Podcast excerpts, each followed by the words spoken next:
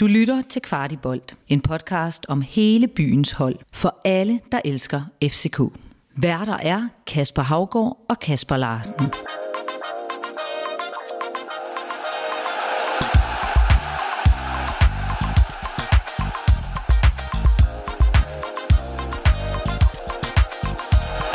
Det mentale betyder meget i moderne fodbold, men hvordan træner man mental styrke? Kan man vinde fodboldkamp med hovedet? Og hvor stor en andel har den mentale træning i FCK i, at holdet nu spiller bedre og skaber bedre og mere stabile resultater? Velkommen til en specialudgave af Kvart i Bold for alle os, der elsker FCK, hvor vi dykker ned i det psykiske aspekt af det at være fodboldspiller. Men inden vi går i gang med dagens program, så vil vi lige sige tusind tak til dig, der lytter med. Vi har netop passeret 100.000 downloads af vores podcast, som vi startede sidste forår. Lyttertallene vokser hele tiden, så er du ny lytter, så velkommen til Kvart i Bold, og har du lyttet med hele vejen, så tak for din støtte. Og husk, du kan hjælpe os med at gøre os endnu bedre ved at svare på vores spørgeskema om, hvad vi kan gøre bedre i podcasten. Det tager kun et par minutter, og der ligger et link i shownoterne til spørgeskemaet. Og dermed tilbage til dagens program. Til at hjælpe os med at blive klogere på den mentale del af spillet, kan vi med stolthed byde velkommen til mentaltræner i FC København, Christian Engel. Velkommen til. Tak. Du har jo også en mere officiel titel, der lyder Head of People and Culture. Ja. Det kommer vi lige tilbage til, hvad det betyder, ikke? Men vi glæder os til, at du vil tage os med ind bag murene i FCK og fortælle os lidt om, hvordan I arbejder med den mentale del af spillet. Men inden vi dykker ned i materien, så begynder vi lige med en lynrunde, hvor du blot lige skal svare rigtig kort, og så er der masser af tid til at uddybe senere i programmet. Første spørgsmål i lynrunden. FCK er gået fra i sidste sæson at være til tider lidt shaky hold, der havde til at have et langt mere stabilt output i den her sæson. Nu ligger vi nummer 1, hvilket vi ikke gjorde i sidste sæson. Hvor stor en andel spiller det mentale aspekt i den transformation? 50%.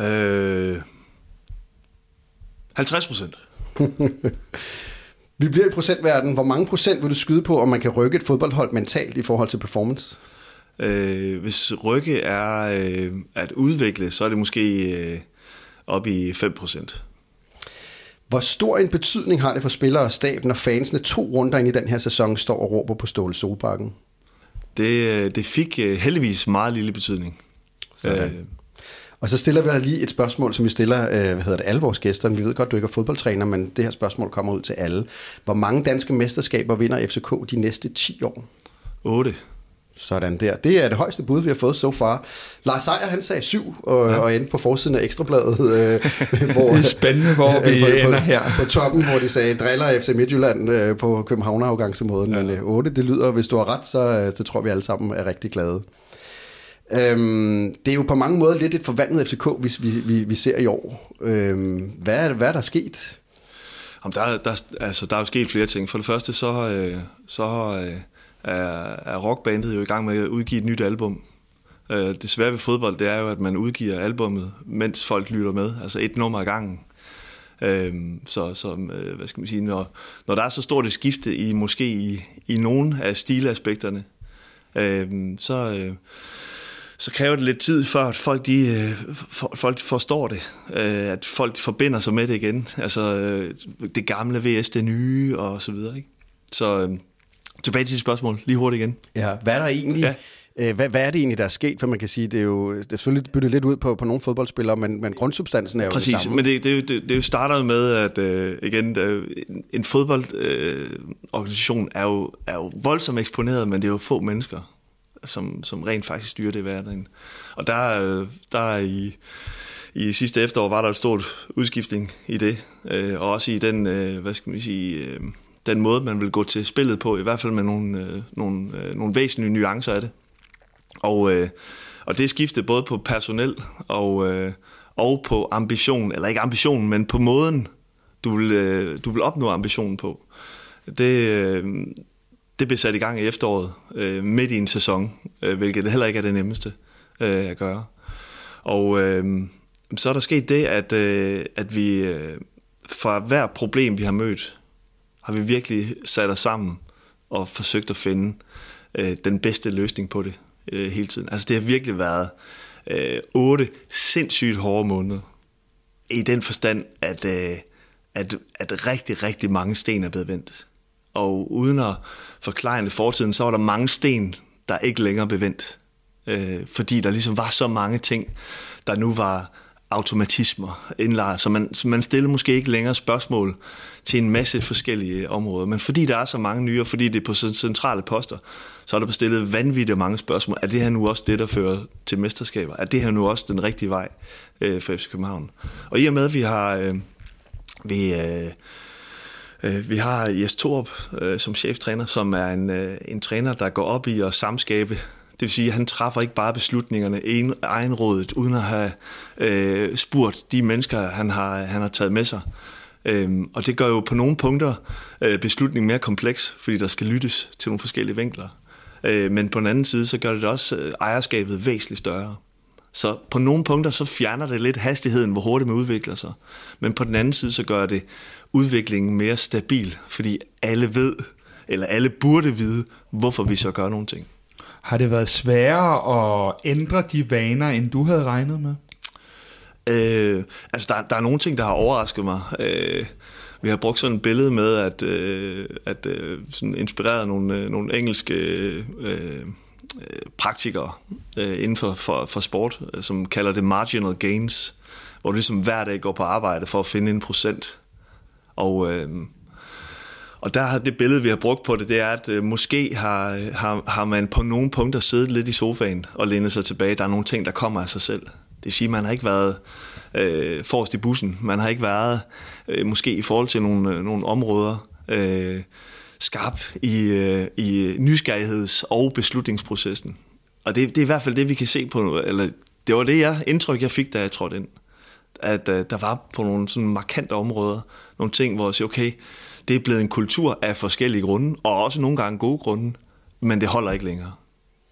Men du siger jo det her med, at I er et rockband, så I udgiver jo bandet, eller hvad hedder det, musikken, mens I spiller det ind, ikke? Og der har været mange sten, der skulle vendes. Men i løbet af foråret, der så vi jo det, som nu har jeg kaldt det shaky, men vi så jo ligesom, det virkede som om, at der var nogle ting, som mentalt gik holdet lidt på, og vi har jo i vores podcast her også snakket rigtig meget om dig, for vi tænkte, du ved, der er noget at arbejde med for dig her, ikke? Tvivler du sådan undervejs, så man kan sige, der var jo mange ting i foråret, hvor I sikkert var i fuld gang med jeres arbejde, hvor man jo stadig så, at der manglede et eller andet? Ja, altså med efterhånden 15 år, både indefra og udefra i klubber i den her branche, så ved jeg godt, at når du laver sådan et stort skifte, så er der nogen i en trup, som vil være tilbøjeligt til at ryge tilbage i ønsket om det, der var. Og mens andre vil læne sig fremad, fordi de måske ikke længere tror på det, der var. Du taler af spillertrup. Mm. Og hvis der er en spillertrup, så er, lad os sige, 6 silverbacks, som i forvejen er mange, og det vil der typisk nemt være i en klub som FC København. Altså mange, der kommer med store meritter, og også med stor karisma, karakter og vant til at måske være dem, der bestemmer. Og hvis du har det forhold, at nogen læner sig lidt mere, i hvert fald når der kommer lidt modgang, læner sig lidt tilbage, eller vender sig om og kigger lidt mod, måske var de beslutninger, vi tidligere traf, det rigtige. Og nogen, der ligesom, så har du ikke harmoni i din truppe i forhold til at skabe momentum, i forhold til at skabe tillid til de beslutninger, der foregår ude på banen. Altså, om du presser frem, eller holder igen. Om du dækker på den måde, eller den måde.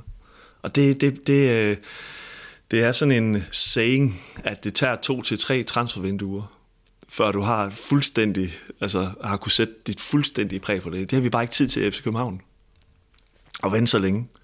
Så derfor så er det godt, at nu har der så været 2 transfervinduer, kan man godt sige, ikke? Mm. Og derfor så skal det også, vi kan ikke vente på det 3., vel? Selvom det helt sikkert også kommer til at hjælpe, når vi får det 3. transfervindue. Altså også sådan skal det være hver gang. Men når man kigger udefra, så ligner det jo et mere harmonisk FCK-hold, også ja, i forhold til det mentale. Er du enig i det, hvis du, når du ser det indefra? Jamen, 100%. Altså for det første, så er et af de spørgsmål, I også, jeg forventer, I vil stille omkring hierarkiet. Jamen, så er hierarkiet væsentligt sundere, omklædningsrummet er væsentligt sundere. Og det har ikke noget at gøre med, at de personer, der var der før, var nogle idioter. Det har bare noget at gøre med, om du kan få folk til at gå i samme retning, om de tror på det samme. Og i toppen af hierarkiet. Og lige nu er der, altså er det sådan, at dem der bestemmer, det er også dem der, altså de får også lov, altså folk stoler på dem, folk tror på dem. Altså på den måde er der er der væsentligt mere harmoni, uden at det lyder, uden at det skal lyde sådan for, at alle bare har det rart i den forstand. Det betyder, at man faktisk kan få lov til også at gå hårdt til hinanden, fordi man har tillid til, at det er ikke for egen vindings skyld. Det er fordi, vi skal vinde sammen. Og det er en væsentlig forskel i en spillertrupkultur. De dagsordner, der ligesom ligger bag. Og det kan nemt ende med at blive sådan en beskyttelseskultur i fodbold. Altså, vi havde også på den positive side havde vi en slutrunde i sidste sæson, som jo kan drive mange af de individuelle motiver, hvilket er positivt i forhold til at blive ved med at kæmpe for sin plads og spille godt. Og vi havde for eksempel Sanka, som jo i de sidste par måneder havde en hård tid. Men det kan være positivt med til at drive, men på den anden side, så kan det også være med til at begrænse nogle ting, eller modarbejde nogle ting, fordi jeg skal det her, så jeg er villig til at gøre hvad som helst for at komme derhen, for det betyder noget i forhold til min tid efter slutrunden. Er det lidt sådan jeg-kulturen versus vi-kulturen, ja, hvor I måske mere det er over i den del af det nu? Ja, det vil jeg sige, og uden at det skal være sort-hvidt, så er det den bevægelse, vi har været i. 100%. Som FCK-fan er det jo i hvert fald rart at se et hold, der virker meget med harmoni, og de spiller også rigtig flot gang fodbold, og så kommer resultaterne også, og så er det jo lettere at være fan. Lad os prøve at bakke lidt baglæns, dykke tilbage igen, fordi vi siger, nu vi taler om, at der er faktisk en forandring, men hvad er det rent faktisk, alle de sten, som du har vendt? Lad os prøve at tale om nogle af dem. Vi ved jo, at du, når man kigger på træning ude på tieren, så er du der, og du er ude på banen og sådan nogle ting. Hvordan ser din hverdag ud i forhold til det arbejde, du har med spillerne? Jamen, det ser sådan ud. Det er nemmere at opbygge det som en uge. Så mandag handler om først og fremmest om kampelevering.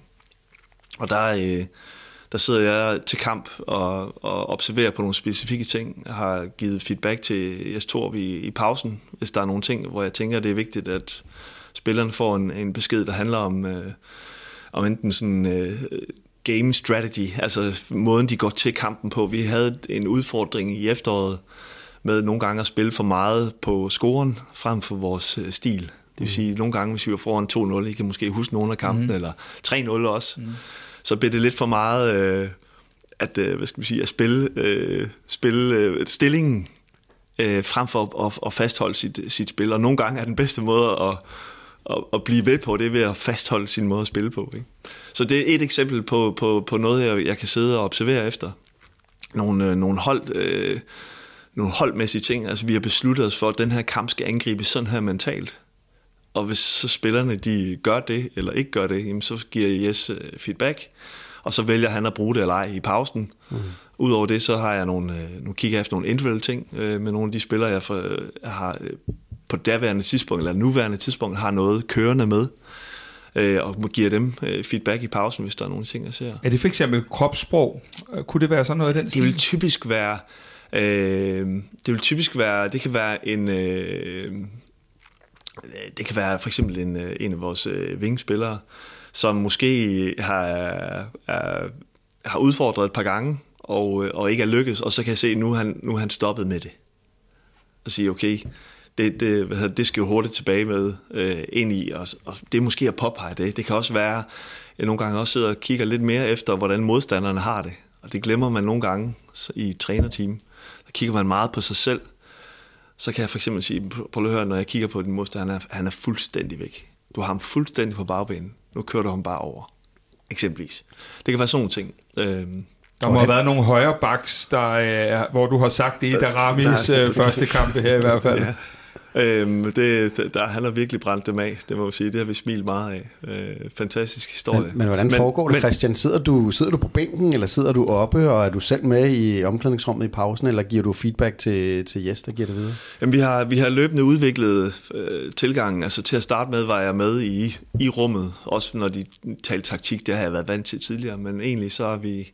endte vi med at være ret mange derinde, og så endte vi med at træffe i stedet for beslutninger om, at jeg skal nå ham, inden han kommer ind til hvor de taler taktik, og så kan jeg faktisk have mere tid inde ved spillerne, og så fornemme, hvordan har de det i de første par minutter, hvor de typisk nogle gange også kan ikke ryge totterne på hinanden, men der, hvor de tager fat i hinanden, sørge for, at det lander, eller i hvert fald observere det, om det lander godt. Men kan du lave en positiv forandring for en, der måske ikke har spillet en særlig god første halvleg? Kan du gøre noget, som gør, at det billede ændrer sig? Altså det er jo det, jeg arbejder for. Så skal man sige, vi skal næsten spørge spillerne for at få den reelle oplevelse af det. Mm. Men jeg har i hvert fald set en forandring fra, når jeg har taget fat i nogen, til hvad de så gør. Men hvilke værktøj er det, man der? Fordi man kan tænke, hvis man arbejder med mentale, tænker, at det er et langt game, og man over lang tid arbejder med nogle ting, man skal fokusere på og måde. Ja. Man skal tænke og være på. Men der, hvor man er helt oppe på adrenalinen, og måske ikke nødvendigvis modtagelig for særlig meget, hvad er det for nogle værktøjer, man hiver frem der i lige den situation? Jamen, hele tilgangen handler omkring indgående kendskab til spilleren. Det vil sige, at det, jeg har øvet mig på i mange år, det er virkelig at sætte mig ind i, hvem er spilleren? Hvordan spiller han, når han spiller bedst? Hvad er hans, hvordan kan jeg se det i de små ting, om skuldrene rejser sig op mod ørerne, eller måden, han tager bolden frem i banen på, eller de der små ting. Og det er typisk henne. Det vil så være henne i forhold til det, og jeg kalder det at konfrontere, hvilket er bare at sætte et spejl op i bund og grund og sige, jeg ser det og det, fortsæt med det, eller jeg ser det og det, nu skal vi til at gøre noget andet. Men det kan lige så godt være, at jeg henved de centrale spillere på holdet, dem der påvirker de andre. Det kan være Falk og Bøjle, som jeg har super gode relationer til, som typisk også er dem, der kan ændre nogle ting for de andre. Så det kan lige så godt være dem, jeg er henne, lige at have en lille snak med omkring... Sådan og sådan. Og så kan de igen, lidt ligesom Jess Thorup, vælge at bruge det leg, også til at kommunikere i omklædningsrummet. Er det fordi, at de er mere rutinerede, eller er det fordi, det er kulturbærere, de kan være vigtige? Jeg vil sige det sådan, det er fordi, spillet ikke længere handler om dem selv. De er forbi sig selv. Mm. Altså det er derfor for mig at se, at de er de rigtige ledere fra FC København i øjeblikket. Det er fordi, de er topmotiverede for at være lige her. Jo, det kan godt være, at de begge to ender med igen at få en udlandstur, hvad ved jeg. Men de er her 100% og har bare lyst til at bygge det her projekt, ikke? Så derfor så de forbi sig selv, så når jeg taler til dem, så taler jeg faktisk til holdet, om man så må sige. Og derfor er impacten, jeg går altid efter, hvordan kan jeg gøre den største forskel med den mindste indsats. Og det vil enten være Jess Thorup, og hans impact påvirker den, eller lederne på holdet og påvirker dem. Hvor meget betyder det individuelle i forhold til, vi ved jo alle sammen, og især også med børn, at folk kan reagere meget forskelligt, og nogen skal kløs bag øret, og nogen skal sætte en stol for døren, og nogen skal... Altså, den der måde, som du giver feedback på, i sådan en, og jeg tænker i sådan en halvlejssituation, hvor det hele er sådan, at alle er formentlig lidt op at køre og sådan nogle ting der. Hvor meget betyder det individuelle feedback i forhold til den måde, du taler til folk på og snakker med folk? Jeg tror egentlig, at for mig så handler det også om, at de kan genkende, at jeg er bare mig. Altså i måden, jeg gør det på. Så det handler lige så meget om, at de lærer mig at kende og forstår, når jeg gør det på den her måde, så er det med den her baggrund. Fordi det kan være voldsomt komplekst. Selvfølgelig har jeg individuelle nuancer i det. I forhold til det kendskab, jeg har til spilleren, hvad det er, jeg taler med dem om, og hvad for et niveau de har, hvad for en psykologisk indsigt de har, eller hvad for en rolle de har på holdet, det påvirker det. Men ellers så prøver jeg faktisk på at give feedbacken på min måde, så de lærer mig at kende, så de ved, hvad det er, at jeg ikke skifter ham hele tiden. Nu taler du om Bøjle og Falk. Tænker jeg også, at vi har jo en del udlændinge i truppen. Er de vant til... på samme måde, den måde at køre mentaltræning og feedback i pausen og alle de der ting, og hvordan har du med dem at gøre? Er det på samme måde, eller hvordan er det? Ja, altså på den måde er der ikke nogen forskel, og faktisk, når jeg kigger på den trup, vi har nu, altså, så er det virkelig nogle modne psykologiske spillere, hvis jeg må bruge det udtryk. Altså det er en... Camille Carbada, som har taget tidligere sted. Altså han er ikke 22 i hans måde at forholde sig selv på. Når jeg taler med omkring sportsbiologi med ham og David, som de går meget sammen. Så har David, fra han var 17 år, arbejdet med det. Så de har, i forhold til for 10 år siden, så har de, altså, så er verden også derude. Det er ikke kun i Danmark, man har arbejdet med det her. De er væsentlige. Altså, de har forholdt sig til det.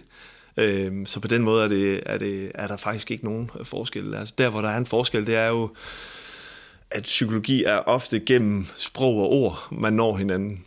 Det var nemlig præcis mit tillægsspørgsmål. Og der er jeg selvfølgelig igennem mange år blevet bedre til det engelske, og det er de også.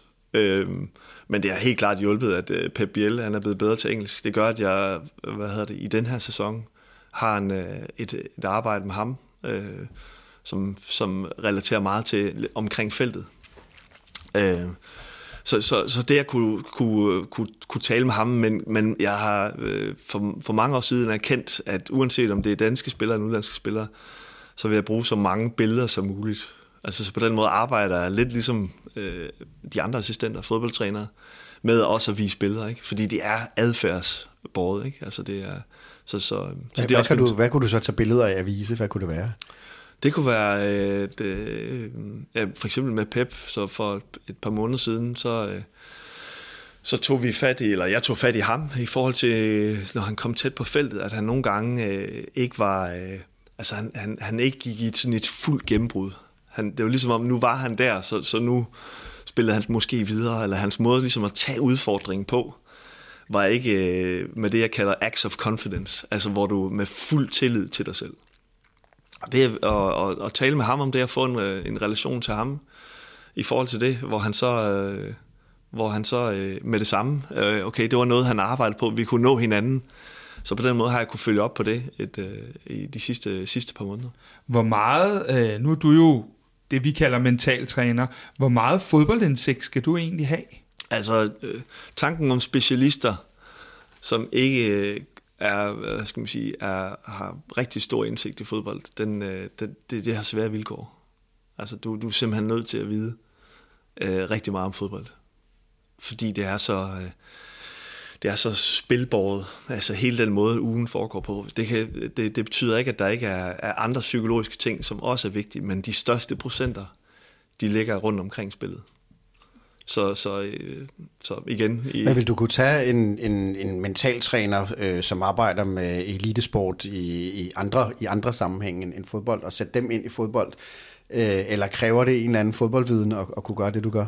Altså, det jeg gør, der kræver det fodboldviden. Du vil godt kunne sætte en ind, som vil fokusere på nogle andre ting, som måske vil arbejde mere med, hvordan de har det udenfor, og måske når de møder svære tanker. Det gør jeg også, men det er bare ikke der, jeg lægger mit hovedfokus. Det er... Men lad os prøve at hoppe lidt tilbage til det her, fordi vi prøver ligesom at få indsigt i en uge i dit liv, og nu er vi jo kommet med. Det er søndag kampdag. Så mandag. Hvordan ser din hverdag ud sådan i dit arbejde med spillerne resten af ugen? Ja.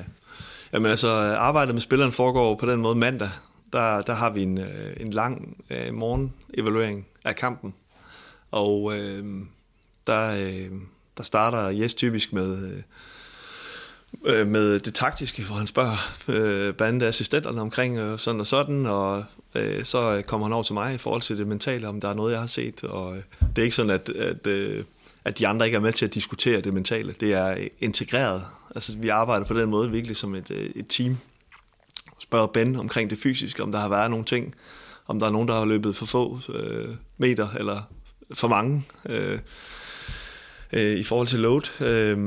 Og så når vi typisk også igennem hver enkelt spiller, og i forhold til deres performance. Og der vil der typisk rejse nogle spørgsmål.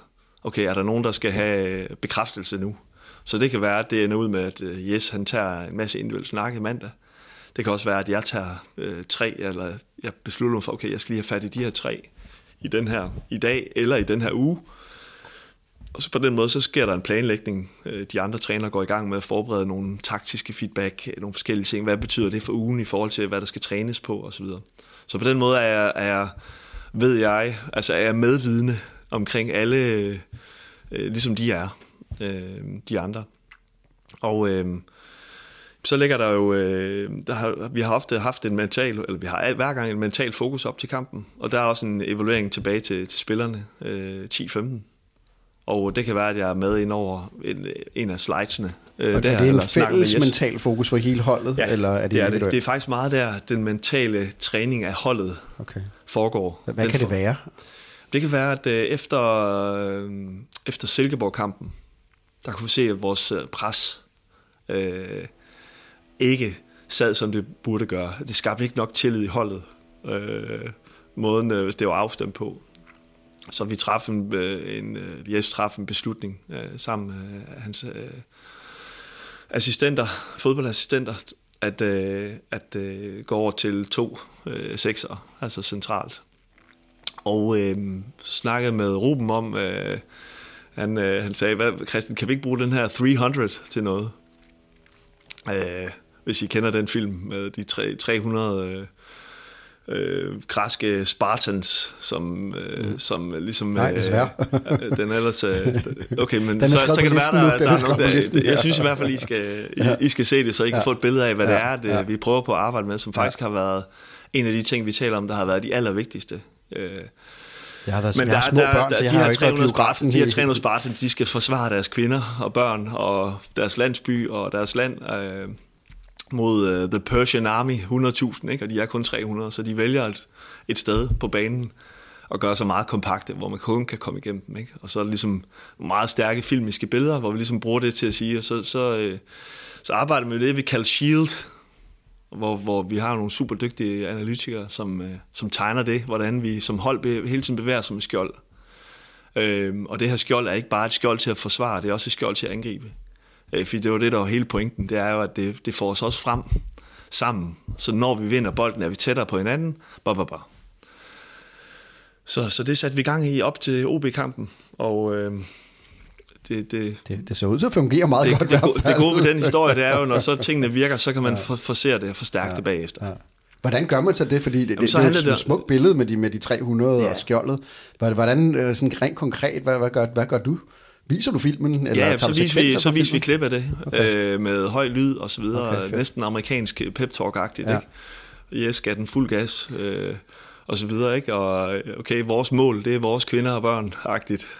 Den metafor med smil i øjnene, ikke? Jeg vil sige, det her, det er...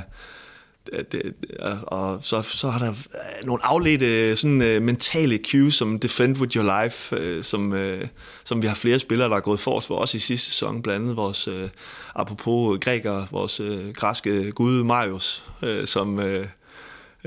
som virkelig forsvarer med hans liv i de der kampe der, ikke? Jamen, og det vi ligesom kunne formidle til spillerne, det er at bygge en historie på og en identitet på som hold. Det er, at når vi gør det her, så er vi endnu bedre offensivt også. For det er altid det, et hold de frygter, når vi begynder at arbejde mere med måske at lige vente en lille smule i forhold til at forsvare højdebanen. Så lige vente lidt. Og det er også selvfølgelig nogle taktiske overvejelser i forhold til de spillere, der er. Og der er Jess, ligesom han er med staben, virkelig dygtig til at prøve at skabe noget ud for det, der er. Det er typisk en snak i fodboldkredse, ikke? Er du spillestilstyret, eller er du spillerstyret? Og jeg vil sige, Jess ligger lige... altså, han arbejder ud for nogle spillestilsværdier, som han selvfølgelig er i samarbejde med dem, der har ansat ham. Men ellers så prøver han at forme det med de spillere, der er. Det vil sige, det er ikke for life, at det hedder 4-2-3-1. Og det gør det spændende og også svært, men spændende i den forstand, at du hele tiden skal være med til at forme tingene. Også fra spillerne af. Altså, du må ikke falde i søvn i den tilgang.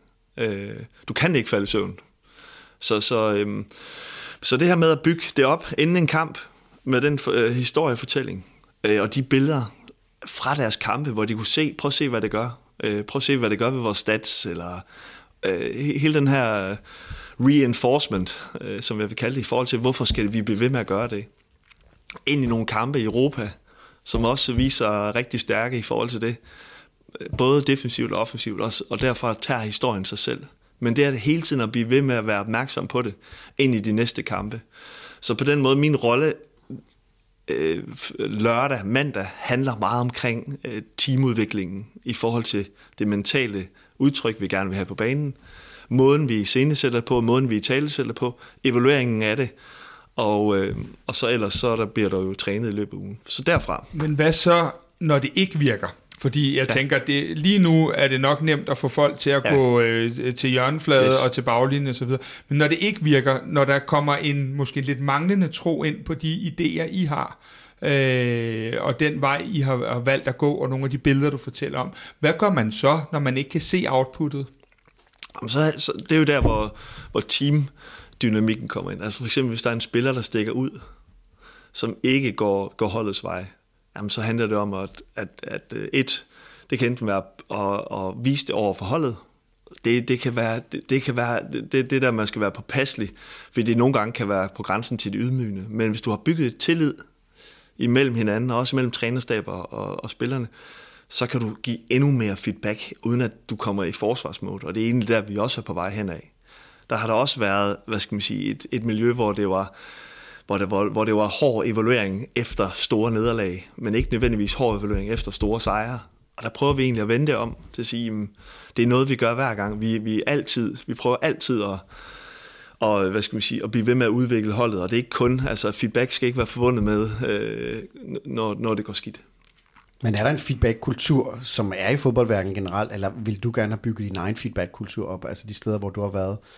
Er det sådan, kan du spille med på nogle traditioner, eller er det, hvor vigtigt er den her feedback-kultur for dig? Der er nogle ting i feedback-kulturen, som jeg prøver at skubbe til, og det er blandt andet, at når man vinder, så evaluerer vi ikke.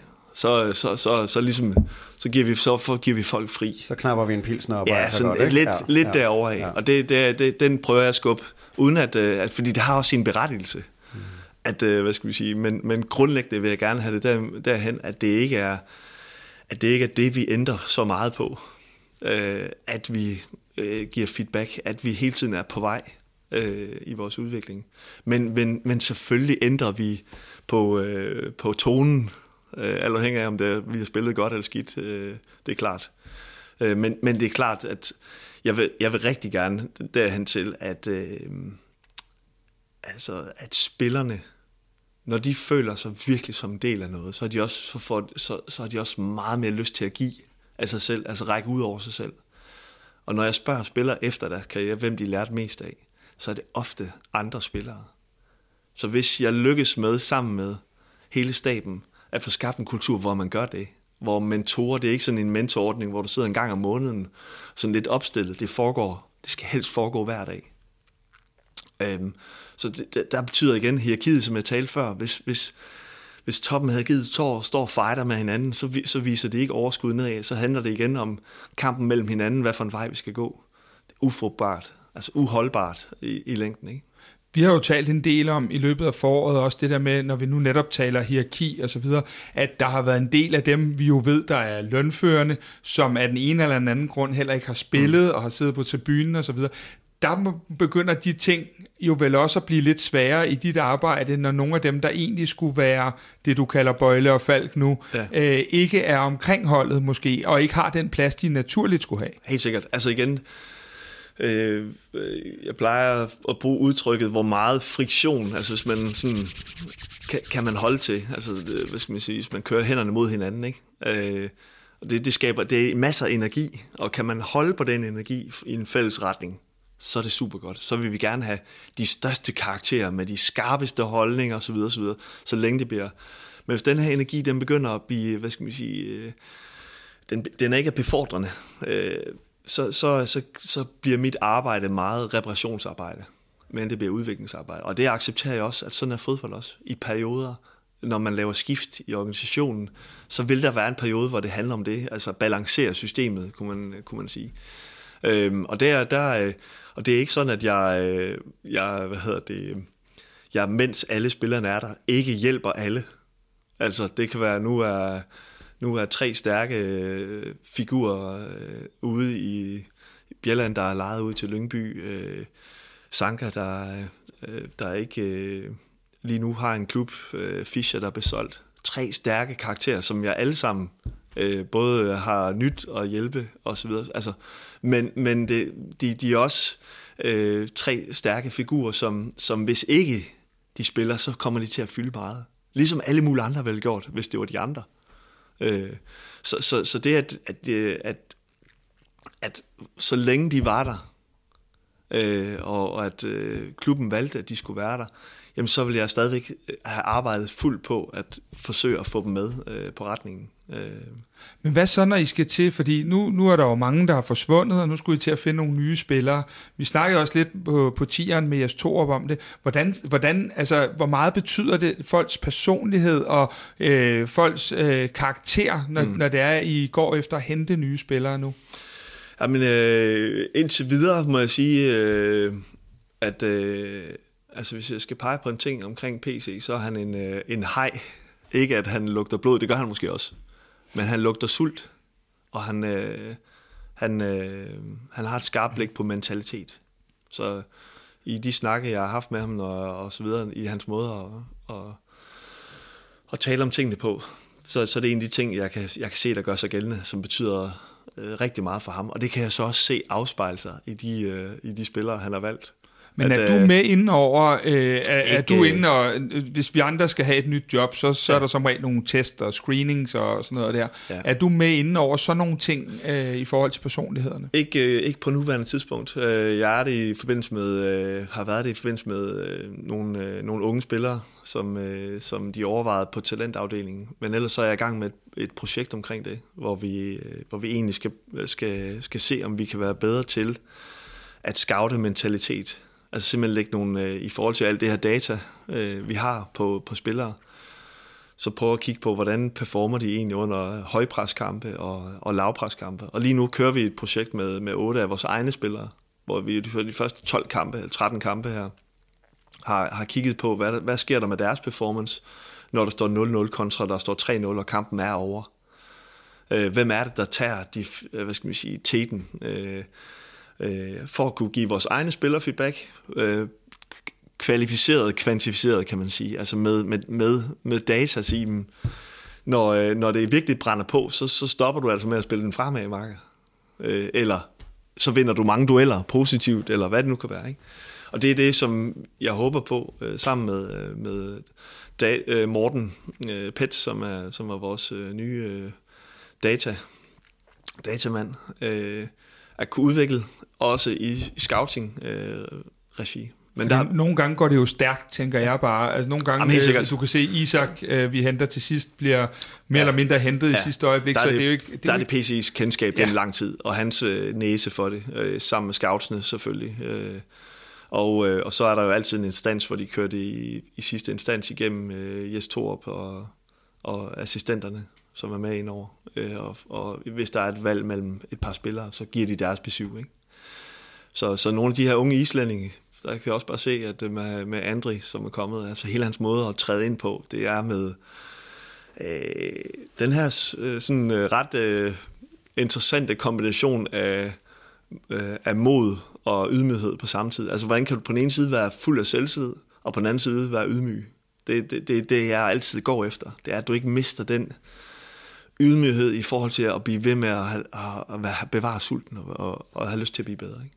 Lad os prøve at vende tilbage til det med hierarkiet igen, som du også sagde før, fordi på den ene side, så prøver du jo at skabe, virker det i hvert fald til, et fællesskab, et sammenhold, hvor man tør være ærlig, man tør være modig sammen, man tør være noget for hinanden, man tør hjælpe hinanden.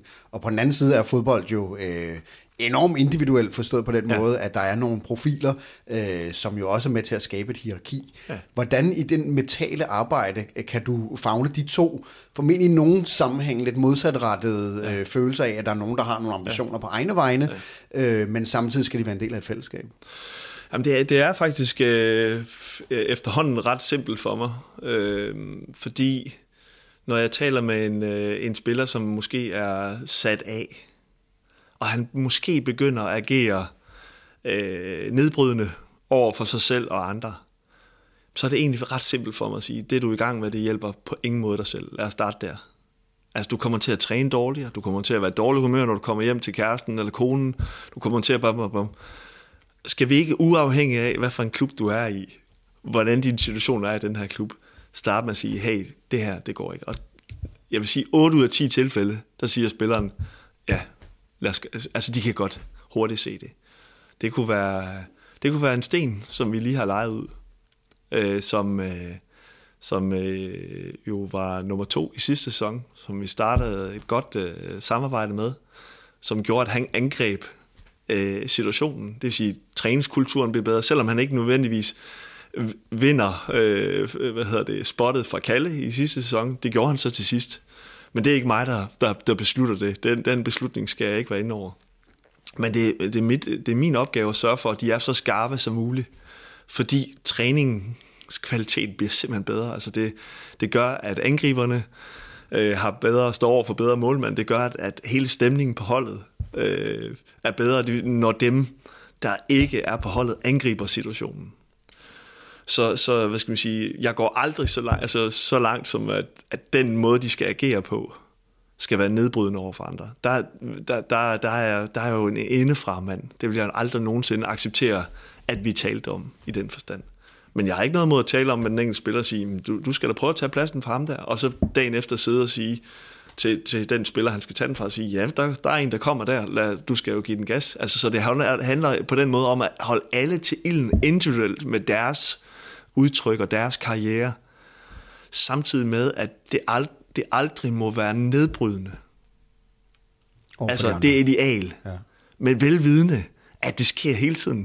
Det vil sige, der er så meget friktion, der er så mange kræfter i spil, at det handler om hele tiden at være vågen i forhold til, at de her kræfter, de ikke bliver nedbrydende, men de bliver så opbyggende som muligt. Ikke? Og hvis du har en kæmpe stor trup på 30 mand, hvor alle synes, alle er købt til at skulle spille, så bliver det svært. Men lige nu har vi en trupsammensætning, hvor der måske er 14 af spillerne, der synes, jeg burde spille. Det vil sige, nummer 12, 13, 14, der forventer vi da, at de er mega utilfredse, og vi skal håndtere en masse ting der. Det alt andet vil være meget mystisk.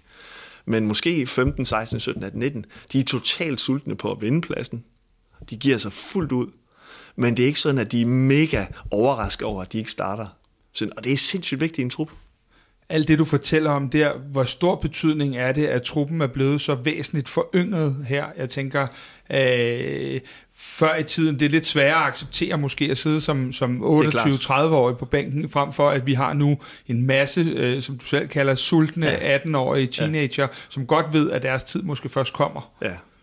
Jamen det er klart, altså bare på et parameter, vi evaluerer, det er også en af de ting, vi har været dygtige til, det er, at vi laver sådan lidt større evaluering af hver landskampspause, og ligesom trækker nogle tråde og kigger fremad sammen i den tekniske stab. Og der Abs Abdel, vores head of physio, han viste blandt andet, at vi har haft en, jeg tror det var 95%, 92% parathed, altså for spillerne, hvilket er totalt uhørt, at vi har så meget af vores trup til rådighed til kampen. Nå, på den måde, ja. Så er der ikke skade. Og hvor meget vi har trænet. Ja. Altså, hvor mange procent af træningstiden er blevet belagt med, fra samtlige spillere. Jeg tror, det hedder 92-95. Hvilket er... Det har både noget at gøre med kulturen, men det har også noget at gøre med en foryngelse. Altså, de har færre skavanker. Altså... Nu når du kommer ind på det, som fan har man nogle gange den tilgang til det, at når tingene går godt, er der færre skader. Og jeg ved ikke, om det er en eller anden form for noget, man automatisk tænker, men det virker ofte som om i de sæsoner også, hvor vi har peaket som FCK. Kan du følge mig? Altså, jeg kan ikke pege på 5 videnskabelige artikler, som gør det bulletproof. Men mit korte svar er, at når tingene går skidt, så begynder systemerne, både de individuelle psykiske systemer, men også holdet som helhed, at fyre på stresshormoner. Og det gør jo, at du begynder at tære på nogle ressourcer, fordi du sover dårligere, du ligger med en højere puls generelt. Altså du begynder simpelthen at tære på. Og det værste, der sker under stress, det er, at din kommunikation mellem hjerne og muskler, den bliver dårligere. Det vil sige, at du begynder også at registrere tingene dårligere. Du registrerer måske ikke, når der er en lille skade. Og du begynder også måske at være bange for at miste din plads på en anden måde. Det vil sige, at hele sådan trusselsberedskabet er større. Og det påvirker skader. Det påvirker dårlige valg osv. Hvis vi lige vender tilbage til det med individet kontra holdet, ja, eller fællesskabet. Du har jo tidligere, jo hjulpet spillere individuelt, blandt andet William Kvist, i hvert fald en historie, som vi mange, der har læst omkring, hvor du jo ikke har arbejdet med hans hold, han har været på, men du har arbejdet med ham og den måde, han udfordrer sig selv på. Hvordan arbejder du med, når du arbejder for FCK?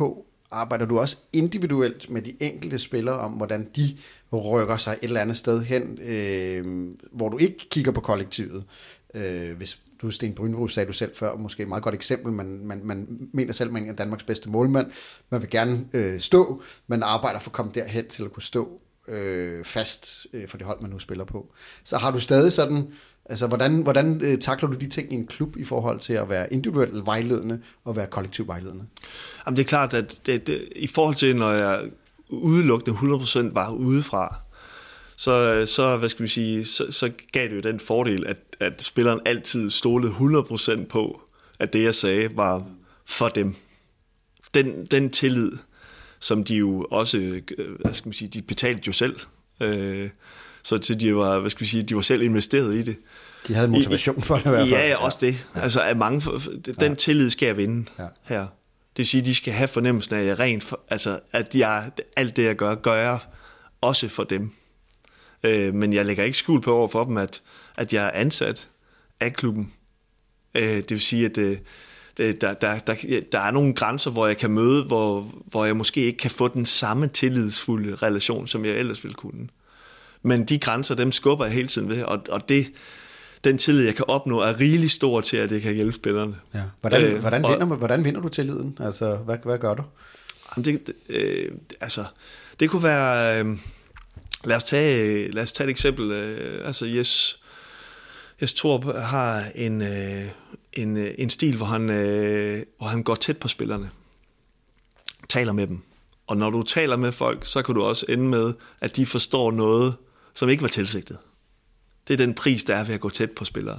Det er, at du har chancen for at fejle med, at de, du havde sagt, at jeg skulle spille, eller et eller andet, og så viste de sig ikke, og sådan noget.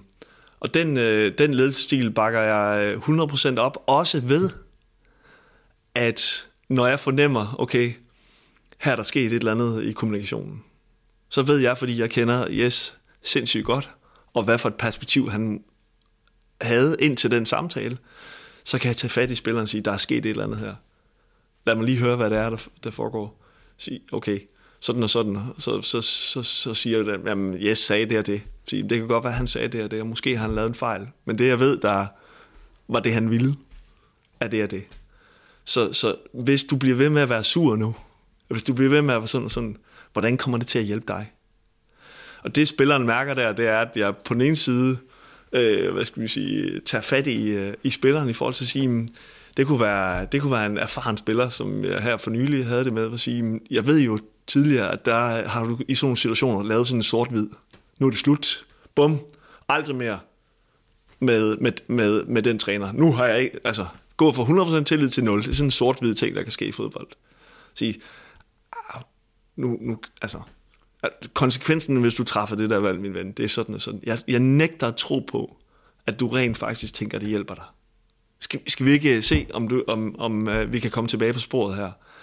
Og der kommer den spiller tilbage efter et par uger, hvor I så har talt om både det og nogle andre ting, og siger tak. Det hjalp i forhold til at ikke at blive så kategorisk. Og på den måde så hjælper jeg både spilleren, fordi han er tilbage på holdet. Spiller går forrest igen for helheden, og hjulpet helheden i forhold til, at den kommunikation, som Jess ville have, skulle nå frem. Den nåede frem efter en reparation, hvilket er en evindelig ting i fodbold. Altså, du skal hele tiden reparere kommunikation. Altså, det er så nemt, fordi der er så mange dagsordner, så folk de forstår det på 47 måder, ikke? Jeg kender den mest for parforholdet, men der er også mange af de samme mekanismer. Hvordan foregår det så? Er det dig, der kontakter spillerne og siger, skal vi lige tage en snak, eller er det dem, der kommer til dig? Det kan være begge veje. Jeg oplever tit, når jeg startede i en klub, at skulle være den, der kommer først. Og jeg ser det egentlig også som en ledelsesopgave, at være den, der først bryder det egentlig det svære samtale. For det kan godt kræve meget for en spiller, at skulle vise den sårbarhed også. Så jeg prøver at etablere rummet med alle og give dem muligheden. Og så er det så op til dem også, hvor langt de vil tage den. Men hvordan approacher du dem? Du ved, vi har jo set, at du går ud på træningsbanen på partierne. Er det ude på banen, ja, eller det kommer man ind på dit kontor og sidder? Eller hvordan er det formaliseret, ja, eller hvordan arbejder du med det? Lige nu har vi kun ét mødelokale, så det er der run på. Så det er faktisk meget, både før træningen, det kan være lige inden træningen går i gang, men typisk efter træningen. Og så er det ligesom noget, hvor jeg siger, okay, der er noget her, jeg ser. Ser du også det? Skal vi lige tage en snak omkring det? Så kan det være med nogle af spillerne, der har jeg et kontor inde i byen, som jeg nogle gange gør brug af. For at trække spillerne ud fra tieren af. Og sige, det her handler om dig. Vi trækker lige væk for at det ikke er hele tiden at blive mindet om det, vi er i. Og det kan nogle gange være super sundt for en spiller. Og ellers det, så er vi forhåbentlig ved at udvide tieren lidt inden så længe. Hvor tanken også er, at jeg skulle kvalificere de samtaler, jeg har. Men ellers så foregår det før og nogle gange under med små ting eller efter træning. Ikke? Men der må være det, der vi snakkede om. Nu har jeg læst den der bog, som William Kvist har lavet, hvor du jo også optræder indgår i. At det der med sådan en som William Kvist, han kom jo med sin egen motivation, han betalte selv, han havde en nysgerrighed over for rigtig mange ting. Så der må jo være den der med, er der nogen, der tænker, gud nej, nu kommer ham der mentaltræneren og prikker mig på skulderen, og ved, er det farligt? Ja. Eller hvordan sikrer du, at du indgår en relation, hvor du faktisk har en tryghed til at arbejde med mennesker på et fortroligt plan? Jamen helt sikkert, og på den måde, der fejler jeg også. For eksempel et eksempel på en, hvor jeg ikke lykkedes, hvor jeg virkelig gjorde i det her forsøg, var Bartolage. Fordi jeg kunne huske, at jeg spillede mod ham, da han spillede i Nordsjælland. Og det jeg så, da jeg kom ind i FC København, det var ikke den spiller, jeg havde spillet mod. Den sådan lidt mere frisluppethed og frigjorthed og fremadrettethed og så videre, som jeg kunne huske, og som jeg så gik ind og så billeder. Så der tog jeg en snak med ham en dag. Så jeg skal ikke, hvad er det her for noget? Jamen, der var, så havde han nogle forklaringer på det og så videre. Jamen, skal vi gøre noget ved det, fordi og så videre, så videre.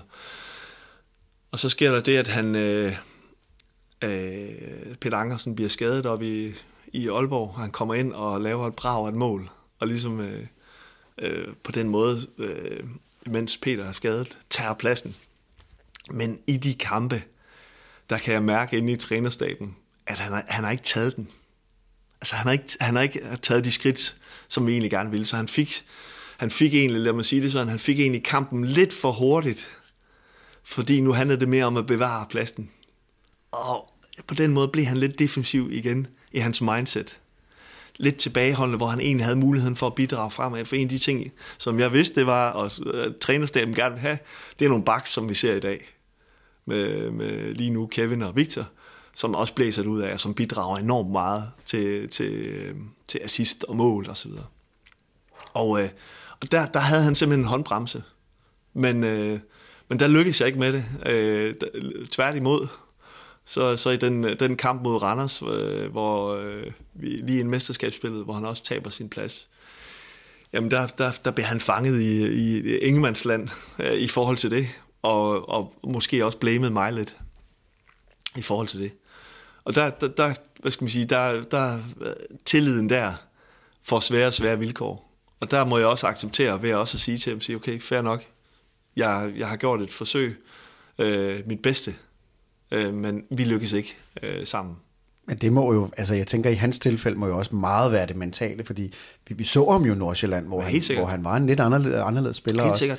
Altså, og det er også bare den erkendelse af, og det er der, hvor, og det kan jeg egentlig godt lide, at hvis folk virkelig har givet det chancen, og staten virkelig har givet det chancen, så er det også bare at sige, fair nok, det var ikke os. Enten var der ikke, hvad skal vi sige, havde rummet spilleren ikke det, der skulle til fodboldmæssigt eller mentalt. Og så er det også videre, og en ny spiller skal have muligheden. Hvis vi nu prøver at tage tiden lidt tilbage, da du starter, du kommer også ind i en, kan man sige, en ret turbulent tid. I starter lidt svært, og så kommer der jo faktisk en rigtig god periode op mod jul, hvor at folk begynder at tænke, nu er vi her bare igen. Ja. Hvis vi lige stopper der og siger, kunne du også mærke, nu er vi her bare der, eller var du godt klar over, at det var altså ikke tilfældet, fordi at der var nogle lag, der lå dybere endnu? Ej, jeg havde også sådan at sige, okay, nu begynder vi at ramme noget. Og altså min første opgave her var blandt andet forbundet med hjemmebane. Kamp. Skal jeg lige tænke tilbage, hvem det var, vi spillede mod. Men det var efter nogle rigtig dårlige præstationer i parken, hvor Jess sagde, at han fornemmede, at der var spøgelser i parken. Ikke? Der var 0 tilskuere osv. Så det handlede om at uddrive spøgelser, som jeg sagde, for sjov. Men det gav mig muligheden for, inden for de første par dage, at komme ind med at sige, okay, det er det her, jeg står for. Hvor vi lavede nogle chancer, jeg ikke gør hver dag.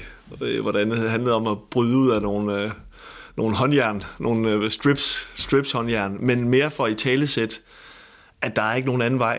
Der er et ubehag her, vi skal igennem. Vi kan ikke vende ryggen til det, eller vi kan heller ikke stå og kæmpe med det. Vi er nødt til at bryde igennem. Vi er nødt til at arbejde. Så det gav muligheden for det, men på det tidspunkt var der også afklaret at sige, det er sådan her, vi spiller igen. Og det var begyndt at lande i måden, spillerne tog det til sig på. Og så kommer vi igen i transfervinduet, og transfervinduet kan være fantastisk, men det kan også være farligt. Og der skete også det, at der kom tilføjelser i vores tekniske stab. Og hver gang der er et skift på 2 mand i en 4-mand, 5-mandsgruppe, 6-mandsgruppe, jamen det er store procenter, du flytter ved. Og derfor så skulle vi finde vores nye... Start ligesom forfra. Ja, ja, ikke fuldstændig, men næsten, fordi de samme spørgsmål, der næsten lige var begyndt at blive skrevet i granit, de var det ikke endnu. Så derfor blev de taget op til genovervejelse. Og så igen, så var der transfer, som igen også rykker i forhold til truppen, og der var stadigvæk de her hierarkimæssige ting, som ikke var på plads. Men så kommer vi jo faktisk godt fra start, og så vidt jeg husker, så vender vi en 0-2 til 3-2 i Aalborg, ja. Og vi slår Horsens, og så er det som om, at så begynder vi alle sammen at tænke igen det der med, nu kører det, ja. Og så kommer der en nedgang inden mesterskabsspillet igen. Kan du prøve at tage os lidt igennem de der, fordi det var rigtig meget op og ned i den periode? Ja, altså vi havde en god, altså trods corona havde vi en god vinteropstart og prøvede virkelig at få holdet samlet med alle de remedier, vi overhovedet kunne med at lave alternative ting og ture og så videre. Og får en, hvad skal vi sige, en god start i Aalborg, men det var ikke sådan, at spillet bare sad der. Det var mere, hvad skal vi sige, det her med at comeback, som vi kunne bruge derfra. Og det er egentlig kendetegnet for hele efteråret. Det var, at vi var rigtig stærke i rigtig mange modgangstilfælde, men vi var ikke så gode, når vi var foran 2-0. Altså, vi var ikke så gode, altså, så vi... Hele fornemmelsen i hele foråret var, at vi ligesom kæmpede med et form for, ikke spøgelse, men det var virkelig et langt sejt træk om at jagte noget. Og vi var hele tiden lige ved og næsten. Så på den måde, så blev det aldrig rigtig forløst. Og tingene hvad skal man sige, var skrøbelige. Altså der var ikke, altså der skulle en lille smule til, så blev retorikken mellem spillerne eller hvor det nu var for hård, fordi man simpelthen var hvad skal man sige, var bagefter. Ikke? Det arbejdede vi med, men sådan som jeg husker det, så har vi også hvad skal man sige nogle Vi lad mig lige tænke på om, hvordan er det, hvor kamprækkefølgen den foregår. Vi har en kamp i Randers inden mesterskabsspillet, hvor vi igen er lige ved at hægte os på, hvor vi så, hvad skal man sige, ja... Jeg får et setback på mange måder, virkelig setback. Ja. Og det, der har udviklet sig som kulturen i vores tekniske stab, det er, at vi har virkelig været gode til at være hårde ved os selv. Altså, den evaluering, der var derefter, var markant. den evaluering, der var efter Silkeborg-kampen, var markant. Så vi er ikke bange for at tale direkte, tale skarpt til hinanden, for at finde ud af at løse problemet og det, der skal til. Ikke? Og det var også det, der var kendetegn der. Det var, at der var noget, vi kunne ikke helt løse det med det nuværende setup, med de nuværende spillere. Så på den måde ved der nogle kompromiser, spillestilsmæssigt, inden på banen. Der var nogle ting hierarkimæssigt, som ikke var, totalt forenligt. Men det, der egentlig er interessant, det er, vi gjorde det så godt, at vi egentlig stadigvæk kunne have vundet mesterskabet i en sæson, som for alle holdene var. Og det er det, der ærger os stadigvæk. Ikke? Det er, at vi er jo glade for at spille Conference League, men vi går efter Champions League. Og potentielt så var det 2 kampe mod Randers, eller 2 uafgjorte mod Nordsjælland, som havde været tipping point, ikke? Man kan sige, det bedste eksempel... For en fuldstændig vanvittig. Ja, for det må aldrig kunne ske. Så har vi siddet og beskrevet det som en vanvittigt forår, ikke? Ja. Men jeg tænker, det vildeste eksempel, det var vel, da vi møder AGF herinde, der må komme tilskuere. Vi spiller AGF ud af brættet, på trods af nogle skader faktisk, og ved 3-0 ved pausen, der sidder jeg i hvert fald ikke med følelsen af, at det bare alt er hjemme, fordi den der tro på holdet sådan inde bag resultaterne, den var der bare ikke på det tidspunkt. Nej, og det er der, hvor jeg sagde, at det vi ligesom... fandt ud af, det var, at vi spillede lidt for meget scoren 3-0. Hvordan forsvarer vi den? Og gik lidt væk fra de spillestilsaftaler, vi egentlig havde. Og det var det, der var kendetegnet, når vi var foran med 2. Jamen, så blev vi egentlig lidt for bange for at miste. Så vi mistede lidt den her udfordrer, den her jagt, den her angriber, mentalitet, som vi hele tiden prøvede at opbygge. Så på den måde så kæmpede vi lidt for meget med os selv og lidt for lidt med modstanderne. Og det er der, hvor vi er kommet til nu, det er, at vi kæmper knap så meget med os selv, så vi kan være mere i modstanderens hoved, og vi kan være mere. Der er ikke så mange bekymringer. Du skal ikke kigge dig så meget over ryggen. Der er større tillid. De har det socialt vildt godt med hinanden, spillerne, og alt bliver hjulpet af at vinde, men det har de. Altså. Hvor meget betyder det? Fordi det er også det indtryk, vi har, og også det indtryk, vi får ud fra tierne, når man ser dem, og når de scorer. Det virker som, at der er en genuin glæde over at være sammen med de andre. Jamen altså, det, toppen af hierarkiet sagde til mig inden den sidste kamp her, at de har været her i mange år. At det er det sundeste omklædningsrum, de har været en del af. Det siger meget for mig, at de siger det. De kan være farvet af resultater og så videre, men det er nogle kloge gutter. De har været i mange omklædningsrum. Og de har ikke nogen grund til at sige det til mig, uden at det er rigtigt.